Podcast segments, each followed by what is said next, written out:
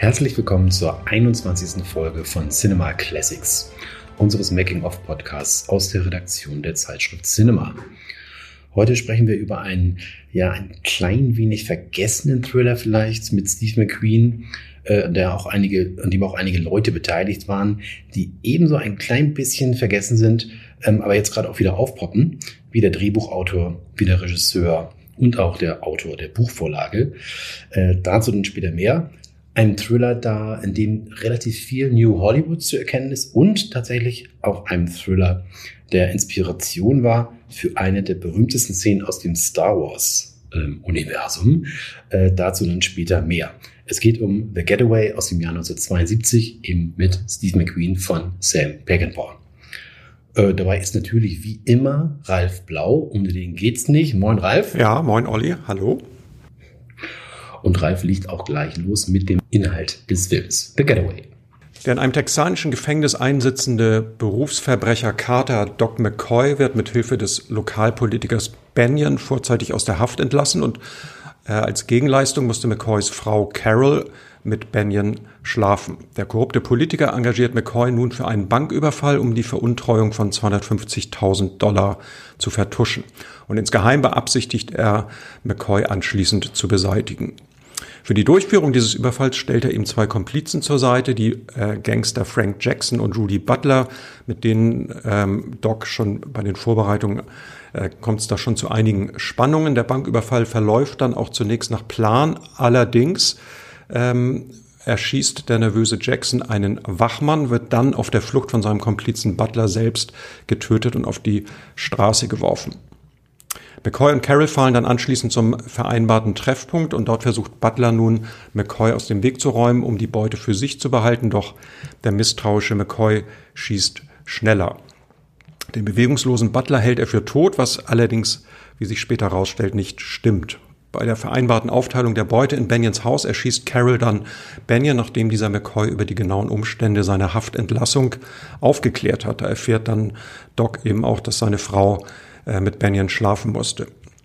Äh, Rudy Butler, der eine schusssichere Weste getragen hat und nur leicht verletzt wurde, äh, lässt seine Schusswunde von einem Tierarzt und dessen Frau versorgen und nimmt die beiden anschließend als Geiseln und führt mit ihnen Richtung El Paso, wo er McCoy und seine Frau vermutet. Und auch Banyans Spießgesellen heften sich an ihre Fersen. Das Ganze ist im Grunde ein Roadmovie, eine Geschichte einer Flucht. Ähm, Sam Peckinpah, der Regisseur, hat es ein bisschen anders gesehen. Er sagt, im Grunde geht es um ein Liebespaar in der Krise und für ihn war dieser Film eine Liebesgeschichte. It's a love story, hat er einmal gesagt in einem Interview und ein Ehedrama. Das ist auch ganz spannend an diesem Film, dass du einerseits diese Fluchtbewegung hast. Ähm, die beiden bewegen sich Richtung Mexiko, gleichzeitig müssen sie sich äh, aufeinander zubewegen. Darüber sprechen wir vielleicht nachher nochmal. Ja, und wie so häufig in Hollywood war Inspiration dafür, für diesen Film, ein Roman, ein Buch von Jim Thompson. Ähm, Getaway auf Englisch, Getaway, deine Chance ist der Tod auf Deutsch. Ich weiß gar nicht, ob es derzeit äh, äh, sogar zu kaufen ist oder auch nicht. Bei diesen etwas älteren Thriller-Autoren weiß man das aber nicht. Ähm, Jim Thompson hatte eigentlich ein sehr interessantes Leben hinter sich, äh, war in ganz jungen Jahren äh, Alkoholiker und auch Alkoholschmuggler. Nach ein paar Mal umziehen fing er an, äh, Romane, Thriller zu schreiben, hat dann versucht, in Hollywood ähm, Karriere zu machen, was ihm zunächst einmal nicht gelungen ist. Über die Romane ist er dann auch sozusagen zum Drehbuchschreiben gekommen. Grifters zum Beispiel ähm, von ihm wurde verfilmt mit Angelica Houston 1990, ein Satansweib bereits 1951 äh, mit Robert Mitchum, ist vielleicht auch bekannt. Oder von Bertrand Tavernier, ähm, der Saustall von 1981, von dem es bald auch ein Remake geben wird.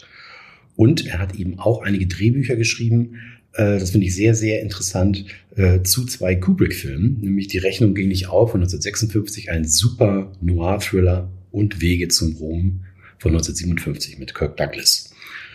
Und wo wir schon sozusagen bei Noir-Autoren sind, die so ein bisschen unter dem Radar fliegen. Jeder kennt natürlich Raymond Chandler, Tote Schlafenfest, Buch und Film. Oder Dashiell Hammett, der Malteser Falke, Buch und Film. Es gibt halt auch so einige aus dieser Zeit, die heute nicht mehr so bekannt sind und ich finde leider äh, zu Unrecht. Ne? James M. Cain Wenn der Postmann zweimal klingelt, da kann man das Buch noch, heute noch lesen. Man kann den Film noch schauen. Oder auch seine Version von Frau ohne Gewissen. Ähm, oder David Goodis, Schießen Sie auf den Pianisten, der Truffaut-Film von 1960. Äh, oder Die schwarze Natter von 1947. Äh, mit Bogie und McCall, der vierte und letzte Film dieser beiden. Und ich finde, dazu gehört eben auch Jim Thompson, großartig. Äh, er durfte dann zu Getaway auch das Drehbuch schreiben, hat es versucht. Ehrlich gesagt, es hat nicht ganz geklappt. Seine Vorlage ist doch ein bisschen anders als das, was nachher bei dem Film rausgekommen äh, ist. In seinem Buch geht es eher um ein Paar von Psychopathen, das unterwegs ist äh, und gerne um sich schießt. Das ist im Film ganz anders geworden. Und auch das Ende des Buches und des Drehbuchs von Jim Thompson ist ganz anders. Es ist eine Art surrealer Albtraum wie Dantes Inferno. Das wollten dann die Produzenten nicht haben. Und so wurde Walter Hill geholt äh, und schrieb das Drehbuch zu diesem Film. Auch der ist sozusagen gerade wieder am Aufpoppen. Er ist inzwischen 80 Jahre alt, hat ja Filme gemacht wie Driver 1978, nur 48 Stunden oder Last Man Standing und hat jetzt noch einen Western gedreht im hohen Alter Dead for a Dollar mit Willem Dafoe und Christoph Waltz, der jetzt äh, in Venedig demnächst gezeigt wird. Da sind wir auch sehr gespannt. Und Walter Hill hat dann das Drehbuch zu Ende geschrieben, äh, nicht mit dem bösen Ende aus dem Buch, sondern mit einem Happy End. Und dann stellt sich die Frage, wer soll denn die Regie führen? Ralf. Ja, und dann, ähm, es war ja so, dass der Produzent David Foster die Rechte an diesem Buch besaß. Der hatte 68, glaube ich, angefangen als Produzent zu arbeiten, hatte bis zu dem Zeitpunkt nur McCabe und Mrs. Miller produziert. Später kamen dann bekanntere Filme wie äh, Nummer 5 lebt oder John Carpenters äh, The Thing. Die Maske des Zorro mit Antonio Banderas hat er später produziert in den 90ern. Und äh, er wollte diesen Film mit Steve McQueen drehen. Er war auch unter anderem Steve McQueens Pressesprecher. Und ähm, ich meine, dass sie dann direkt auf Sam Peckinpah zugegangen sind, aber du hast, glaube ich, irgendwo gelesen, dass sie zunächst Peter Bogdanovich dafür gewinnen wollten, oder? Äh, was ja auch eine interessante Wahl gewesen wäre. Ich habe es tatsächlich gefunden, habe gelesen, ähm, Peter Bogdanovich war sozusagen erste Wahl äh, von Paramount. Dann wurde ähm, Bogdanovich aber parallel angesprochen von Warner Iswas Dog zu drehen, die Komödie. Ähm, er wollte dann eigentlich beides machen die Idee fand Warner dann nicht so gut und hat gesagt, entweder du machst unseren Film oder eben nicht. Äh, und dann hat sich Bogdanovich für Isvastok entschieden. Und dann sei Steve McQueen erst auf die Idee gekommen, Sam Peckinpah anzusprechen. Junior Bonner hatten die beiden ja zusammen äh, bereits gedreht. Äh, und auch Peckinpah ist natürlich ein sehr interessanter Name. Ralf, ich glaube, einer deiner Lieblingswestern oder Lieblingsfilme ist sogar von ihm, Wild Bunch. Stimmt das? Äh, nee, das stimmt nicht. Also ich bin nicht so ein großer Peckinpah-Fan, muss ich sagen. Er hat ja sehr, sehr viele Western gedreht. Es fing in den frühen 60ern an mit Sacramento, Sierra Cariba, Die glorreichen Reiter, Pancho Villa reitet. Und dann kam 69 The Wild Bunch. Das ist tatsächlich ja wirklich äh, ein Meisterwerk. Ähm, ich bin aber tatsächlich mehr so ein Fan dieser ähm, klassischen Western. Dieser Film ist ja unglaublich äh, brutal und hart und ich äh, be bekannt ja für dieses ähm, äh, Todesballett am Ende, wo in Zeitlupe dann ähm, endlos lange geschossen wird, hat ja viele Regisseure, unter anderem Quentin Tarantino oder ähm, John Woo, auch inspiriert. Ähm, also auf jeden Fall ein Meisterwerk, aber definitiv nicht einer meiner Lieblingsfilme. Ich mag sogar Pat Garrett jagt Billy the Kid noch ein bisschen lieber. Also den fand ich dann interessanter, auch mit der Musik von Bob Dylan und Chris Christopherson. Also das fand ich, ähm, fand ich sehr interessant. Äh, mein Lieblingsfilm von ihm ist äh, tatsächlich äh, Getaway. Und äh, auch ein bisschen in Vergessenheit geraten, wer Gewalt sät mit Dustin Hoffman aus dem Jahr 1971. Auch ein toller Film von ihm. Und äh, Peckinpah, ich habe schon angedeutet, äh, mit den Zeitlupen ist er bekannt für eine bestimmte Filmsprache, die hier ähm, so sehr zurückgenommen ist, finde ich, in Getaway. Man sieht schon, das war ja für ihn jetzt mehr oder weniger eine Auftragsarbeit. Er hat den Film vor allem fürs Geld gedreht. War nicht sein Projekt in erster Linie, aber man merkt schon so eine gewisse filmische Vision. Äh, da sprechen wir nachher noch drüber an, anhand einzelner Szenen, wo man merkt, der wusste schon genau, ähm, was er will und er hat dem Film wirklich visuell und äh, erzählerisch wirklich seinen Stempel aufgedrückt. Aber es ist kein klassischer Pack-and-Paw-Film eigentlich. Hm, ja, ganz kurz zurück zu The Wild Bunch. Auch da weil ich vorhin aufpoppen sagte, ganz interessant, wird es wohl ein Remake geben von The Wild Bunch äh, mit Jamie Foxx, äh, Peter Dinklage und Michael Fassbender. Ich befürchte Schlimmstes, weil ich lieber auch Wild Bunch. ähm, äh, na, schauen wir mal, das warten wir doch mal ab. Äh, ja, ja. Wir, wir haben ja auch noch das, das äh, Remake von Getaway, das war ja auch nicht so doll. Also Pack-and-Paw-Filme neu zu drehen, ist äh, wahrscheinlich nicht so eine gute Idee. Äh, Killer Elite übrigens auch. Das, da war das Remake ja auch deutlich schlechter als das Original. Ja, das ist recht. Kommen wir zum Casting. Steve McQueen äh, steht sozusagen fest. Der Film als Vehikel sozusagen für den Megastar. Ähm, die weibliche Hauptdarstellerin, da war einiges sozusagen in der Verlosung. Farrah Fawcett habe ich mal gelesen, Stella Stevens, äh, Diane Cannon auch. Ähm, und dann wurde Steve McQueen von Schauspieler Barry Foster eine bestimmte, eine gewisse Ellie McGraw empfohlen, ähm, die einen Riesenhit auch hatte mit Love Story zwei Jahre zuvor, ihrem zweiten Film. Äh, und es kam zu jenem heute berühmten Treffen Sam Peckinpah, Steve McQueen und Ellie McGraw. Und die beiden sind sozusagen ähm, also Steve McQueen und Ellie McGraw, sofort, haben sie sofort ineinander verliebt. Ja, und ich glaube nicht gleich, sondern äh, tatsächlich ja während der Dreharbeiten. Ellie McGraw war ja verheiratet mit Robert Evans, dem berühmten Paramount-Produzenten, der die einige der größten Klassiker der 60er und 70er Jahre äh, produziert hat. Rosemary's Baby, Love Story hast du schon erzählt. Äh, Harold and Maud, der Pate. Später hat er dann als ähm, unabhängiger Produzent Chinatown und der Marathon Mann in die Spur gebracht. Der war, wie gesagt, mit Ellie McGraw verheiratet. Ellie McGraw hatte so ein bisschen, weil sie ja wenig Erfahrung hatte, es war erst ihr dritter Film, so ein bisschen Angst vor McQueen. McQueen galt ja so ein bisschen als Inbegriff von Instinkt und Präsenz und der unglaubliche Aura als, als Schauspieler und als Person. Da war sie so ein bisschen eingeschüchtert, hat dann ja auch kurz vor den Dreharbeiten überhaupt erst Autofahren gelernt. Also es war so ein bisschen ähm, äh, un Ungleichverhältnis zwischen den beiden und Steve McQueen so als ähm, erfahrener Motorsportler. Und ähm, ja, und die beiden haben sich dann tatsächlich während der Dreharbeiten ineinander verliebt. Und ähm, sie hat sich dann scheiden lassen von Robert Evans. Die haben dann, glaube ich, ein oder zwei Jahre später auch äh, geheiratet, ähm, McQueen und äh, Ellie McGraw. Und das wurde dann auch für das Marketing des Films genutzt. Also der Film, in dem sich Steve McQueen und Ellie McGraw ineinander verliebt haben, quasi vor laufender Kamera. Und ähm, es gab dann, glaube ich, schon relativ hohe ähm, Vorverkaufszahlen für die Kinotickets, weil das wollten wohl tatsächlich ziemlich viele Leute dann sehen. Ja, und es war ja im Grunde für die beiden auch ein großes Risiko, weil Robert Evans war eben kein niemand, war ein ganz berühmter äh, Produzent und noch während des Drehs hat äh, Ellie McGraw das Armband von äh, Robert Evans getragen, das im Film auch zu sehen, äh, was er ihr mal geschenkt hatte und parallel zum Dreh von The Getaway wurde ja auch der Pate gedreht.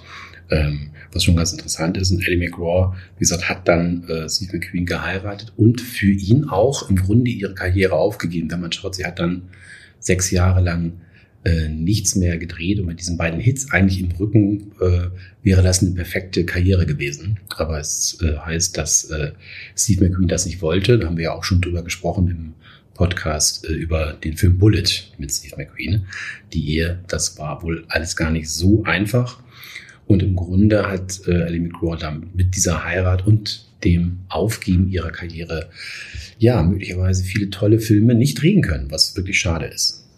Mhm, die hat dann 78 noch Convoy gedreht. Das war, glaube ich, ihr letzter großer Hit. Und äh, im selben Jahr hat sie sich dann auch von Steve McQueen scheiden lassen, der ja dann zwei Jahre später auch schon verstorben ist. Im Alter von 50 Jahren. Ich wollte noch eine Sache ergänzen zu Walter Hill, der das Drehbuch geschrieben hat. Er hat gesagt, äh, das Drehbuch ist im Grunde ein Tribut äh, an High Sierra, der bei uns Entscheidung in der Sierra hieß, der Klassiker mit Humphrey Bogart. Das war tatsächlich einer seiner Lieblingsfilme und auch einer der Lieblingsfilme von Peck and Paw und Steve McQueen. Und wenn man sich so ein bisschen an die Geschichte erinnert, ist ja die, ähm, die sozusagen die Synopsis, also der Einstieg in die Geschichte fast identisch. Also da wird ja auch ein äh, Berufsgangster aus dem Gefängnis geholt, um einen Überfall zu begehen. Und dann entwickelt sich die Geschichte ein bisschen anders, aber die Ausgangssituation ist eigentlich genau dieselbe. Hm, das stimmt. Und wo wir schon beim Thema der Pate waren, das finde ich auch ganz interessant, weil zwei Schauspieler in The Getaway sind auch im Paten zu sehen. Äh, da gibt es zunächst einmal Richard Bright, der sollte eigentlich, äh, wenn es nach Sam Peckinpah gegangen wäre, den Rudy Butler spielen. Das wollte Steve McQueen aber nicht und dann hat er sich als den Dieb im Zug äh, eingesetzt. Und der hat im Paten einen von Michael Corleones Killern gespielt, den El Neri. Und El Lettieri, der bekam dann die Rolle von äh, Rudy Butler. Der ist im Paten der berühmte Solozzo, ich glaube Virgil Solozzo, ähm, der dann ja den äh, Auftrag äh, gibt, Luca Brasi zu töten. Also derjenige, der den Paten überreden will, ins Drogengeschäft einzusteigen. Also auch dort äh, ist El Lettieri quasi der böse Böse, während die Hauptfigur äh, der gute Böse ist. Äh, in dem einen Fall eben der Michael Corleone Al Pacino äh, und hier Steve McQueen. Ja, zu den Dreharbeiten. Ähm, gedreht wurde der Film ja komplett in Texas. Und äh, Steve McQueen hat tatsächlich äh, so anderthalb Wochen in diesem Huntsville Prison in San Marcos äh, verbracht. Er hat da nicht geschlafen, also nicht nachts in einer Zelle äh, übernachtet, sondern hat aber den ganzen Tag mit den Gefangenen in, äh, dort verbracht. Und sie haben dann, glaube ich, auch angefangen, währenddessen diese Titelsequenz zu drehen, über die wir gleich mal sprechen müssen, weil die ist ja wirklich fantastisch. Also auch wenn man sie heute sieht, man, ich habe mit offenem Mund davor gesessen und gedacht, grandios. Da sieht man eben so ein bisschen schon diese Vision, die Peckinpah hatte. Es beginnt ja mit diesen Rentieren, äh, die da so ein bisschen im Gegenlicht vor diesem äh, Gefängnis äh, grasen. Ich glaube, ein paar Ziegen sind auch noch dabei. Das war wohl auch authentisch. Ähm, die gab es da wirklich. Das ist auch, können wir nachher nochmal an, anhand einiger anderer Szenen vertiefen. Äh, typisch für Peckinpah, dass er einfach Sachen, die er vorgefunden hat am Drehort, dann oft auch integriert hat in seine Filme.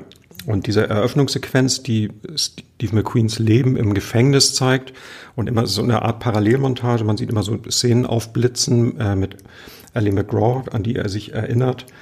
Ähm, dann gibt es diese Standbilder, wenn die Titelcredits eingeblendet werden. Ähm, dann gibt es diese Mechanik von diesen Webmaschinen, die so eine ganz nervöse äh, Stimmung erzeugen. Überhaupt diese Mechanik spielt ja in dem Film auch eine interessante Rolle, weil du siehst hier am Anfang diese, diese Maschinen, an denen er arbeitet. Dann wird nachher auch noch genau gezeigt, wie dieses Gefängnistor geöffnet wird, äh, mit welchen Hebeln. Und nachher in dieser Szene, die du schon äh, angesprochen hast mit dem Müllwagen, sieht man ja auch genau die Mechanik, wie in diesem Müllwagen der Müll zerkleinert und zerpresst wird. Also das ist auch so ein, so ein Aspekt, der sich so ein bisschen durch diesen Film durchzieht, dass er so ein Interesse hat daran, wie Dinge technisch funktionieren. Das fand ich ganz interessant. Habe ich jetzt erst wiederentdeckt beim zweiten Sehen. Ja, also ich fand auch die Eingangssequenz faszinierend, also wo halt äh, ohne Dialoge, weil ich habe mal gestoppt, die ersten fast neun Minuten sagt Steve McQueen auch nichts. Du siehst nur eben sein Gesicht und da ist er natürlich auch der perfekte Schauspieler dafür mhm. äh, und kann halt auch eben nur durch Mimik und Gestik zeigen, wie dieses Leben in Unfreiheit äh, ihn dort belastet. Und er zerstört dann ja auch da sein, diese Brücke, die er baut, ähm, aus den Streichhölzern. Äh, und dann ist klar, okay, er wird auf jeden Fall ähm, raus aus diesem, äh, aus diesem Gefängnis. Und was ich auch interessant finde, du sagst ja, äh, es ist aber auch ein Ehedrama, das ist ja auch so eine Art Genrewechsel. Ne? Am Anfang denkst du, okay, das könnte sich um einen Ausbruchsfilm handeln. Dann wird er ja aber eben äh, kommt er so raus, dann denkt man, es ist ein Heist-Movie, äh, dann ist es sozusagen Couple on the Run, also das Paar auf der Flucht. Also du hast sozusagen, während du durch den Film durchgehst, ändert sich ein paar Mal das Genre und das Ehedrama bleibt aber sozusagen immer unten drunter dabei. Das ist auch super faszinierend. Äh, und dieser Film wurde wohl auch fast zu 100 Prozent chronologisch gedreht. Also man hat wirklich angefangen dort im Huntsville Prison im Gefängnis und ist dann sozusagen im Zickzack durch Texas gereist und hat dann dort jeweils gedreht bis zur letzten, vorletzten Szene äh, an der Grenze zu Mexiko. Äh, und ähnlich wie in Bullet hat man eben auch echte Locations genommen. Das heißt, man hat nicht irgendwo so getan, als würde man in einem Gefängnis sein, sondern dort gedreht. Man hat eben auch nicht so getan, äh, als würde man einen Grenzübergang irgendwo haben. Man hat einen echten Grenzübergang gehabt, man hat echte ähm, Sträflinge gehabt, echte Wärter, echte Grenzbeamte. Äh, und das macht, finde ich, auch heute noch die Faszination dieses Films aus. Ja, dann kommen gleich zwei Szenen, die, die ich wirklich grandios fand. Also jetzt auch beim Wiedersehen, wo ich gedacht habe, was für ein toller Film das ist. Also wo das auf eine Weise erzählt wird, wie, wie heute eigentlich nicht mehr gedreht wird. Ähm, du hast ja schon angedeutet, es ist so ein bisschen auch äh, so Ausläufer des New Hollywood.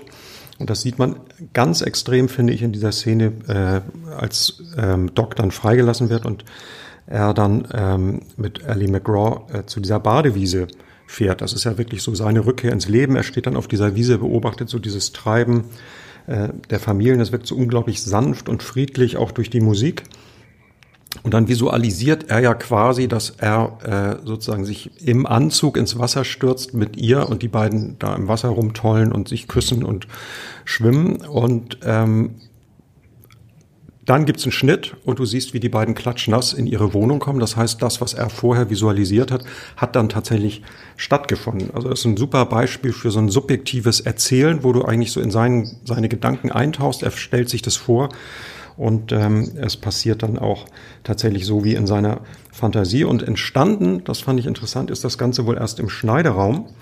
Und zwar hat geschnitten, hat diese Szene Roger Spottiswood, der später als Regisseur sehr berühmt wurde, Filme gedreht hat wie Unter Feuer oder Scott und Hooch oder den James Bond-Film Der Morgen stirbt nie. Der war ähm, Schnittassistent bei diesem Film und hat äh, diese Szene geschnitten. Und die Idee ist wohl erst im Schneideraum entstanden. Also es nicht so zu filmen, dass es wirklich du das als Zuschauer siehst, wie es passiert, sondern dass du als Zuschauer nur siehst, was er sich vorstellt und dann im Nachhinein erfährst, dass es dann tatsächlich passiert. Also eine tolle Idee, also eine Szene so aufzulösen, dass es wirklich klassisches New Hollywood, ähm, fand ich ganz grandios. Mhm. Oder dabei Dinge einbauen, die man vorfindet. Äh, die Szene, der ähm, zuerst der Ben Johnson als Jack Bainem äh, äh, auftaucht und äh, ähm, Steve McQueen trifft. Das ist ja an diesem äh, San Antonio Riverwalk, wo sie in diesem Boot sitzen äh, und diese Dinnerboote gibt es heute noch. Ich habe mal geschaut. Ähm, es scheint nicht sehr billig zu sein. Auf jeden Fall äh, bei einem der Anbieter. Es gibt wohl mehrere mexikanische Restaurants, die dich sozusagen mit zwei bis zwanzig Menschen über diesen äh, River fahren und gleichzeitig kannst du dort essen. Bis Dezember auf jeden Fall ist alles ausgebucht, wer Interesse hat. Das wird äh, dies Jahr nichts mehr. Aber auch das fand ich wunderbar und das war ja auch eine sehr skurrile Szene. Also wenn man schon äh, sich trifft, äh, geheim eigentlich ja, um einen Banküberfall zu besprechen, dann doch nicht dort, wo man äh, von allen Menschen gesehen werden kann.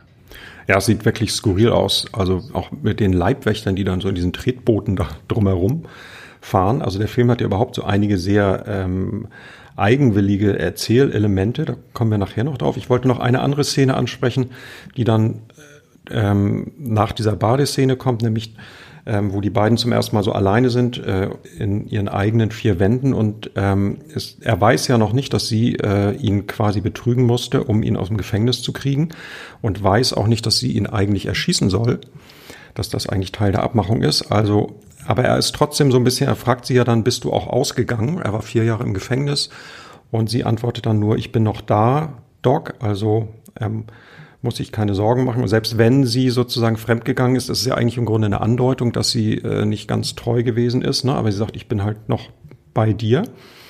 Und ich glaube, wenn man, wenn man sich viele Filme vorstellt, so Genrefilme, hätte man jetzt so eine rauschende Liebesszene, die beiden fallen übereinander her und es wird aus verschiedenen Perspektiven gefilmt. Hier ist es ganz, ganz, ganz anders. Du siehst eigentlich seine Selbstzweifel, wahrscheinlich auch was, was seine sexuelle äh, Leistungsfähigkeit angeht, nachdem er vier Jahre im Gefängnis war, wie die beiden miteinander jetzt überhaupt klarkommen. Und es ist sehr ernsthaft erzählt. Du siehst sozusagen so einen ersten, ja, ja einfach, es ist einfach sehr, sehr ehrlich und authentisch erzählt und ohne diese Genre-Klischees. Und dann siehst du ja am nächsten Moment diese, diese Szene, wie er in der Küche steht und pfeift und das Frühstück bereitet. Und da weißt du dann, okay, das war eine tolle Nacht. Aber die Nacht selber wird eben nicht gezeigt, sondern du siehst eigentlich sozusagen die, die, ähm, ganz realistisch, wie ist es, wenn man sich nach vier Jahren plötzlich äh, wieder sieht und zusammen ins Bett geht und wie fühlt man sich dabei, ne? Ja, also es war eben, wie du sagst, überhaupt nicht diese Hollywood-Klischees. Davor hatte sie ja Love Story gemacht und man erwartete vielleicht dann auch, jetzt kommt was ganz Schwülstiges, eine schwülstige Szene mit den Geigen, die losbrettern. Äh, und äh, das wurde eben nicht gemacht. Das finde ich faszinierend. Und ich weiß nicht, ob es daran lag, dass zwischen den beiden vielleicht schon was lief oder noch nicht oder man war in Vorbereitung, weil die Art und Weise, wie sie ähm, dieses Paar zeigen, finde ich auch wirklich faszinierend. Also ne, man sieht natürlich schon eine Ähnlichkeit, wenn sie sich anschauen gegenseitig, aber gleichzeitig ist es doch auch distanziert. Ne? Also jeder bleibt so bei sich, äh, dennoch sind sie ein Paar. Und das finde ich irgendwie ähm, ganz anders als sonst. Äh, Im Film wird es ja oft dargestellt als Einheit, so ein Zusammenbacken, Zusammenkleben. Äh, sozusagen eine wird eine Person draus aus diesen beiden. Und das sind sie nun überhaupt nicht, sind aber trotzdem, man merkt es, jeder ist bei sich und trotzdem auch bei dem anderen. Das finde ich toll. Mhm. Und er braucht ja auch lange, nachdem er dann erfahren hat, was da eigentlich gelaufen ist mit Benjen, braucht er ja sehr lange, um darüber hinwegzukommen. Also er trägt ihr das ja wirklich so nach und empfindet das auch als Verrat. Da gibt es ja noch diese Aussprache dann an dem Busbahnhof, wo er sagt, sollen wir überhaupt noch zusammen weitergehen? Hat das überhaupt noch Sinn? Und ähm, lustigerweise ist ja dann nachher auf der Müllkippe, wo man sagen könnte, so ihre Beziehung ist so richtig im Arsch, also richtig so Trash. Ähm, da beschließen sie ja dann, äh, wir vergessen das, wir machen zusammen weiter und ähm, dann, ähm, ja, dann, das ist so ein Turning Point für diese Beziehung dann. Ne? Hm. Und eben, wie alles schon angedeutet, das ist auch etwas, was dann äh, äh, zitiert wurde im ersten Star Wars-Film Eine neue Hoffnung, äh, die in der Müllpresse, also Han Solo, Lea, äh, Luke Skywalker sind ja alle in dieser Müllpresse und drohen sozusagen zusammengequetscht zu werden. Äh, und das hat äh, sozusagen George Lucas aus The Getaway genommen. Mhm. Finde ich ganz lustig. Mhm. Ja, und so toll, wie ich den Film finde, ich finde andererseits auch, dass er so ein paar logische Brüche hat, die hat, die, die einfach sehr offensichtlich sind. Da habe ich mich jetzt auch beim, beim neuen Gucken irgendwie gefragt, ob das niemandem aufgefallen ist eigentlich damals und äh, hätte man eigentlich beim Drehbuchschreiben schon merken müssen. Da gibt's ja den Banküberfall und äh, da gibt's diesen Wachmann, der niedergeschlagen wird und der fällt dann zu Boden und liegt die ganze Zeit neben seiner Pistole, die ihm runtergefallen ist. Und keiner dieser Bankräuber kommt auf die Idee, diese Pistole in Sicherheit zu bringen. Und du weißt als Zuschauer, irgendwann kommt er wieder zu sich und robbt sich zu seiner, robbt zu seiner Pistole und ähm, dann kommt es eben zu dieser, diesem äh, Unglück. Also das ist sozusagen wirklich mit Ansage. Dann fliehen die beiden ja nach El Paso, ähm, was von Anfang an sozusagen als Treffpunkt verabredet war. Klar, sie wollen dann nach Mexiko über die Grenze, aber sie dann direkt nach El Paso fahren, wo sie eigentlich wissen, dass die ähm, Ganoven dort auf sie warten werden, ist auch so ein bisschen, finde ich, ein bisschen schwer nachzuvollziehen. Und nachdem sie dann ähm, sozusagen in dem Fernsehen auch dauernd über sie berichtet wird und bekannt ist, wie sie aussehen und so, unternehmen sie auch nichts, um sich irgendwie äußerlich zu verändern. Ne? Also sie geraten dann immer wieder in Situationen, wo sie erkannt werden, äh, in dem Diner zum Beispiel. Ähm, das ist auch so, wo du denkst, sie sind einfach sozusagen für die Situation, in der sie sich befinden, sind sie dann fast so ein bisschen zu sorglos und äh, wirkt, wirkt fast ein bisschen naiv. Also das waren so Punkte, wo ich so ein bisschen drüber gestolpert bin und habe gedacht, so na, das ist nicht so ganz stimmig erzählt.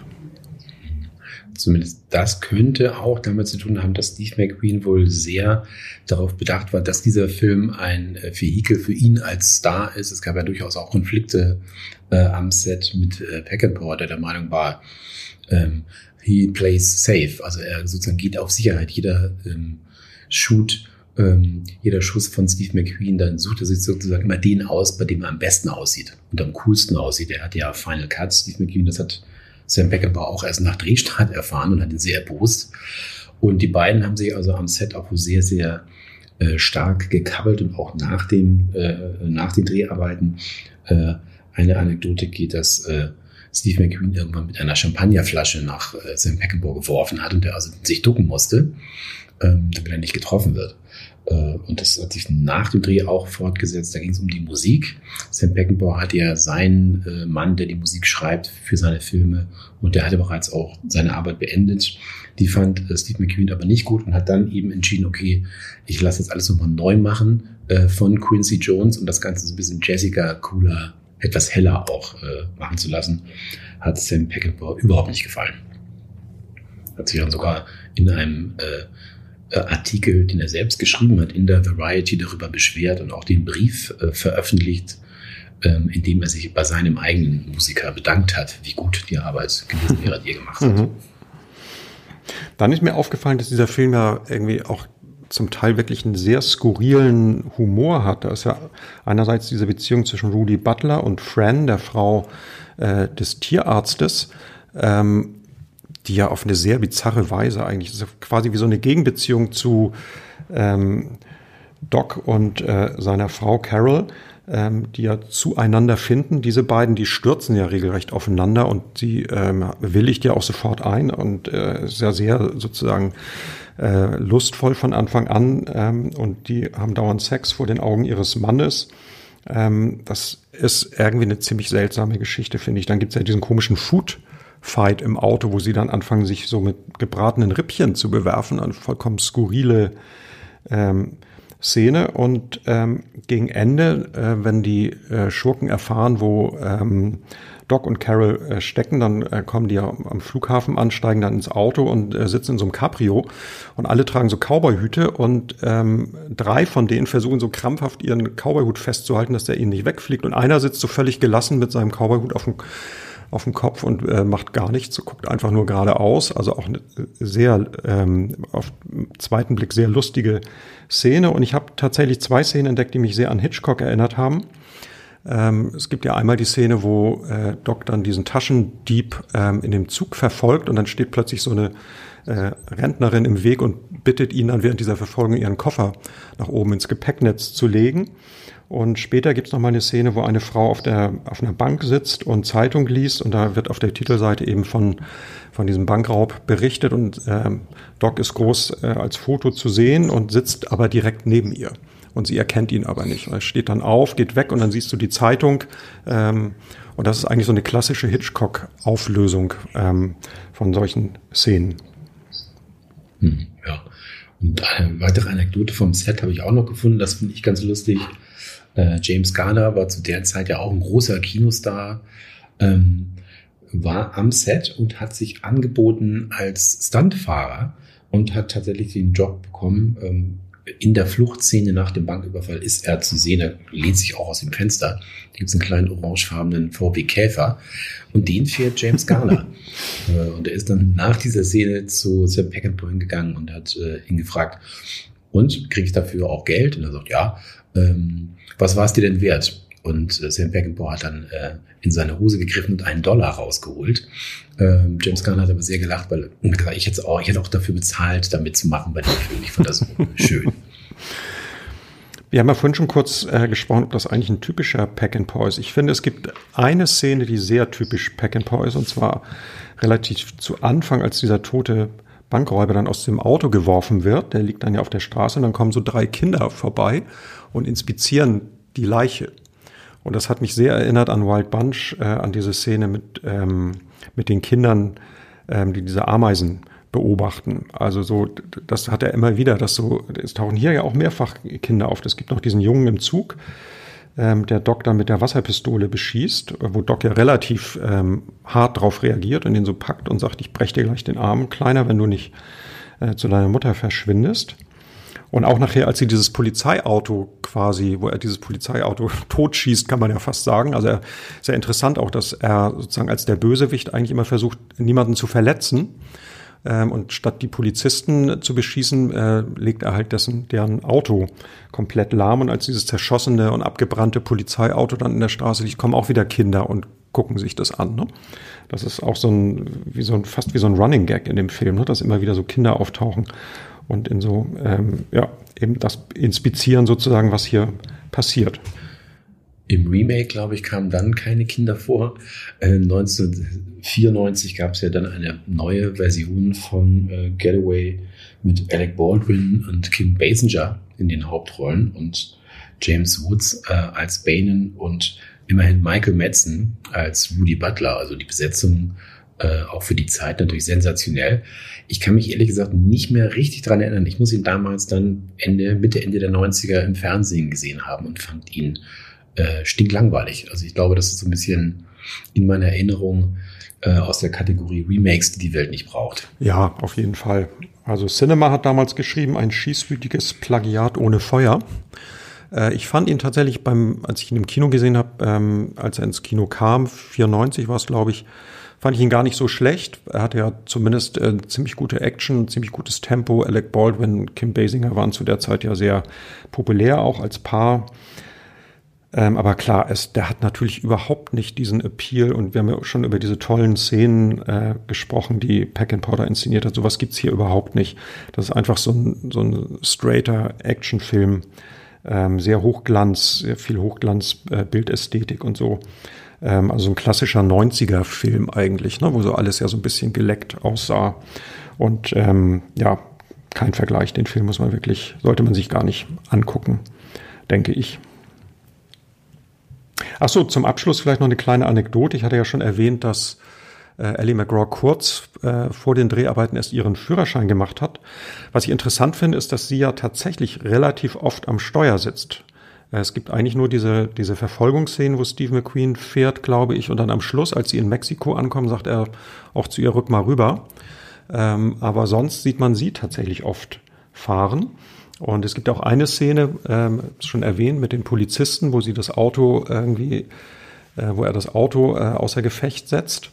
Und dann wollen die beiden fliehen und er will ins Auto einsteigen und sie fährt plötzlich rückwärts statt vorwärts und er fällt hin und sagt, glaube ich, auch noch zu ihr, was machst du denn? Und springt dann ins Auto und dann fahren sie los. Und ähm, ich habe leider nicht rausgefunden, ob das ein Versehen war, aber es ist fast zu vermuten, dass das äh, nicht so im Drehbuch stand, sondern dass sie einfach, es ist einfach, dass sie sozusagen aufs falsche Pedal getreten hat oder einen falschen Gang eingelegt hat. Und dann. Ja, mir, mir geht's genauso. Ja, und dann haben sie gesagt, ach, komm, das lassen wir drin. Das ist äh, einfach so ein, so ein typisch Pack and Paw auch. Ne? Es passiert und ähm, ne, wird nicht überlegt, wird nicht dann auf Perfektion, sondern gesagt, das ist doch irgendwie so ein irritierender Moment. Und es ist ja auch tatsächlich, sowas macht ja auch die Qualität von solchen Klassikern aus, dass es einfach so Szenen gibt, über die man Jahrzehnte später noch rätselt, wie sie eigentlich gemeint waren. Gerade diese Szene ist mir auch unheimlich aufgefallen, weil man denkt natürlich, das muss doch ein äh, perfekter Stuntfahrer gewesen sein, der das gemacht hat, dass du genau, weil die Tür ja auch schon offen war, ja. in die er einsteigen wollte. Und wenn du dich um zehn Zentimeter ähm, da äh, vertust mit dem äh, Losfahren oder mit dem Bremsen, dann verletzt du den Hauptdarsteller. Ja. Richtig. Äh, und das war ja wirklich ganz knapp davor. Und ich habe auch gedacht, was macht die denn? ja. äh, und dann fährt sie auch weg. Ja. Ne? Und äh, dann steigt er ja ein und dann fährt sie nochmal, also weiter rückwärts auch. Also auch nicht dann vorwärts, sondern fährt tatsächlich rückwärts und umkurvt das Auto sozusagen äh, von links und nicht von rechts, wo sie auch hätte durchfahren können. Das ist eine ganz seltsame Szene, das ist mir auch unheimlich aufgefallen. Ja, sehr seltsam. Ja, und noch ein Satz von mir zum Thema äh, Remake, gerade auch Steve McQueens äh, äh, Film wie ähm, Nein, der Western mit, das fällt mir der Titel gerade nicht ein. Äh, die glorreichen Sieben natürlich. Äh, auch der hatte ja ein, ein, Remake und das mit, mit Chris Pratt vor einigen Jahren. Und das fand ich ganz interessant, weil der wurde nicht einfach nur sozusagen neu abgefilmt mit der Ästhetik der heutigen Zeit, sondern da wurde eben äh, das Ganze mit einem diversen Cast und auch mit einem anderen Ende noch einmal gedreht. Das fand ich sozusagen eine interessante Alternative, auch wenn dieser Film im Endeffekt nicht an äh, das Original herankam von 1960, aber da hat es sozusagen für mich Sinn ergeben, dass es ein Remake äh, gibt. Ne? Das Ende hat mich hier übrigens auch überrascht. Also ich hatte es vergessen, wie der Film ausgeht und man erwartet ja während dieser Geschichte eigentlich im Grunde so ein, so ein Bonnie and Clyde Finale und äh, es endet dann auf äh, ganz andere Weise. Wir verraten es jetzt nicht. Ähm, ich glaube, die meisten Hörer können sich das denken, aber ähm, das fand ich auch überraschend, dass die Auflösung so, das ist dann auch wieder so ein Stück New Hollywood, finde ich. Also wie das Schlussbild ist äh, einfach so, passt so perfekt in diese Zeit der frühen 70er Jahre. Fand ich auch ganz toll. Also der Film überrascht einen dann am Schluss auch nochmal so ein bisschen. Man hat schon gemerkt, währenddessen äh, wir darüber sprechen, äh, Ralf, du siehst den Film jetzt so im, im Wiedersehen ähm, äh, als sehr, sehr positiv an. Ne? Absolut. Also ist einer meiner Lieblingsfilme, habe ich jetzt wieder entdeckt. Ich mag ja eh die Filme aus dieser Zeit, Ende 60er, frühe 70er. Das ist so meine Lieblingsfilm-Ära und ähm, ich war fasziniert. Also ich fand den Film großartig, eben abgesehen von so einigen ähm, Logiklöchern und so manchen skurrilen Details. Aber ich finde, der Film hat einfach so viele Qualitäten auch in, im filmischen Erzählen. Ähm, das ähm, war es wirklich ein Film, der sich lohnt, wiederentdeckt zu werden. Mir ging es nicht ganz so. Äh, ich habe ja auch über die Szenen gesprochen, die ich toll fand, aber zwischendurch war, war das für mich doch ganz schön lang, muss ich ganz ehrlich sagen. Geht mir nicht äh, oft so bei älteren Filmen. Ich mag es auch mal ganz gerne, wenn man sich Zeit nimmt. Äh, und ich hatte gerade das Gefühl, nach dieser tollen ersten Viertelstunde wäre es mir lieb gewesen, wenn es so sozusagen so weitergegangen wäre. Empfand ich aber dann doch, da eben ganz schön viel Längen dran. Dennoch hat es natürlich Spaß gemacht. Steve McQueen kann ich immer gut angucken. Ähm, und ja, dann sind wir auch schon am Ende von der 21. Mhm. Folge. Und für Nummer 22 haben wir uns da nochmal einen echten Kracher aus den 40ern überlegt. Dann geht's nämlich um Casablanca und ich glaube, mehr muss man gar nicht dazu sagen. Halt Casablanca und äh, jetzt sagen wir bis zum nächsten Mal und tschüss. Ja, tschüss.